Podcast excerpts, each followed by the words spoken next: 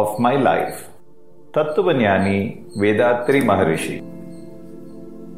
Chapter 17 Light. There was something quite odd and unaccountable about the pattern of my life. On one side, problems kept sprouting up in my family affairs. I used to feel puzzled for a while, then think hard, arrive at a clear conclusion, go ahead boldly, and succeed in my endeavors. Side by side with this, there was the philosophical inquiry which constantly absorbed me. At the back of my mind, this search for truth went on without interruption. I discovered afresh every day the sense of orderliness in every incident, in every action, and in the consequences of that action, which we call the law of nature. This cleared my mind, and a great serenity set in. I began to find increasing delight in such an occupation as the days sped by. In the beginning, my wife's importunities regarding a second marriage had been a major worry for me. I put it by and attended to other pressing duties in the hope that time would bring its own solution. Having established myself firmly in the evolutionary theory of the five elements, I continued my searches in philosophy. I felt that my inner vision was becoming more and more clear. When I looked around the world of objects, I could see in everything the bunching of the five elements. For a short while, I was not able to grasp clearly the nature of the energy particle state known in Indian philosophy as Akash. But even this became clear to me subsequently.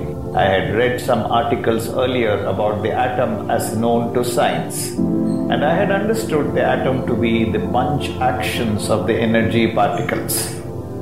I had also come to know that the atom was composed of neutron, proton, and electron. The natural corollary to this principle is that there must also be a stage when these composite units exist by themselves without joining together and becoming the atom. This stage of the independent existence of the energy particles that compose the atom is the Akash. When this principle became clear to me, I could easily visualize the entire universe as an energy field where the energy particles are bunched together in various proportions and intensity. I understood that the scientist atom is merely a combination of the Akash particles and that their element value changed according to the total number of the component particles. I also understood that the various forms and objects that we cognize in the manifested world are only combinations of energy particles and pure space. When the proportion of the pure space decreases in an object, the intensity of energy particles in that object increases. With the increase in intensity, there are changes in pressure, sound, light, smell, and taste.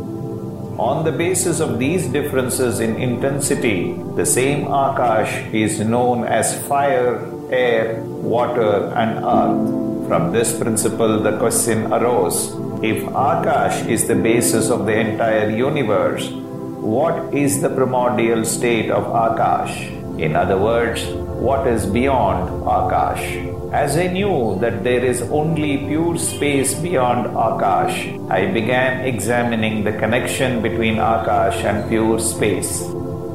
I spent a number of days meditating on this problem and slowly I understood the fundamental principle. Pure space is the truth, the primordial or the static state which is known as God, and its dynamic state is known as Akash. When I saw this manifestation of the divine as a vision within me, the experience expressed itself in the form of a verse.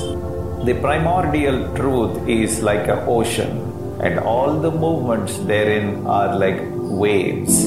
Although they take countless shapes and forms, each one different from the other, they are never separated from the ocean. In and through the waves, the ocean exists and in it all the waves get merged in the end. Likewise, all the movements and manifestations are but transient and they get merged in the one and only reality known as truth.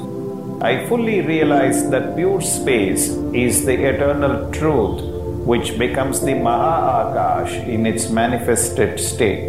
The same Mahakash becomes the five elements according to the degree of intensity of the component energy particles. The various objects perceived by our senses are only the association of atoms in varying proportions. Earlier, I had a doubt as to how to accept the eternal void or the infinite space as the omnipotent truth. But subsequently, even this apparent contradiction resolved itself.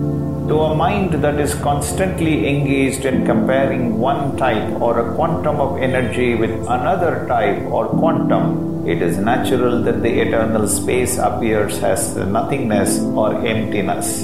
But as I plunged myself in deep meditation and reached a state of samadhi, which just means a state of consciousness which is equal to the primordial state. I experience the profound reality of the primordial state and the various evolutionary manifestations that flowered out of the primordial state. Moreover, the sun, the stars, and the constellations are all resting and moving only in pure space. Naturally, the substratum, which is the pure space, must be a more potent state than the sun and the stars that are only condensations of energy.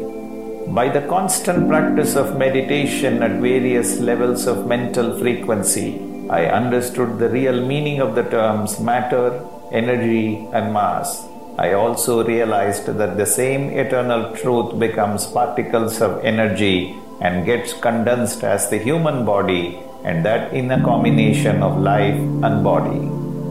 The psychic extension of the life energy expressing itself in stages that is, sensation, need, effort, action, result, enjoyment, experience, research, realization, and conclusion is called the mind the Advaitic dictum that the one supreme truth has expressed itself as the manifested world of objects and the Dvaitic concept of viewing the immanent energy and the containing space as two distinct states of being became clear to me.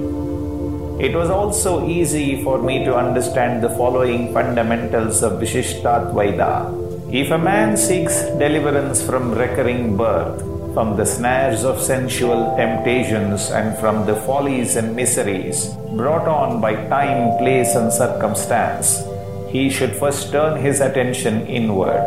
He should learn to control his mind, study the nature of self, and hitch it to divinity. By means of constant discipline and devotion, he would then arrive at full enlightenment.